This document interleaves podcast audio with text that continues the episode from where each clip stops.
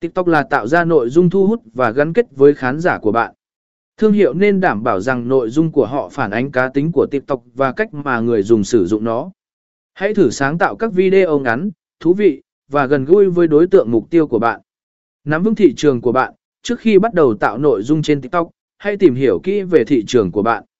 Hiểu rõ đối tượng mục tiêu, sở thích và xu hướng của họ là quan trọng để tạo nội dung mà họ yêu thích. Sáng tạo và độc đáo, TikTok là nền tảng nơi các video ngắn và sáng tạo thịnh hành. Hãy tạo nội dung độc đáo, sáng tạo và khác biệt để thu hút sự chú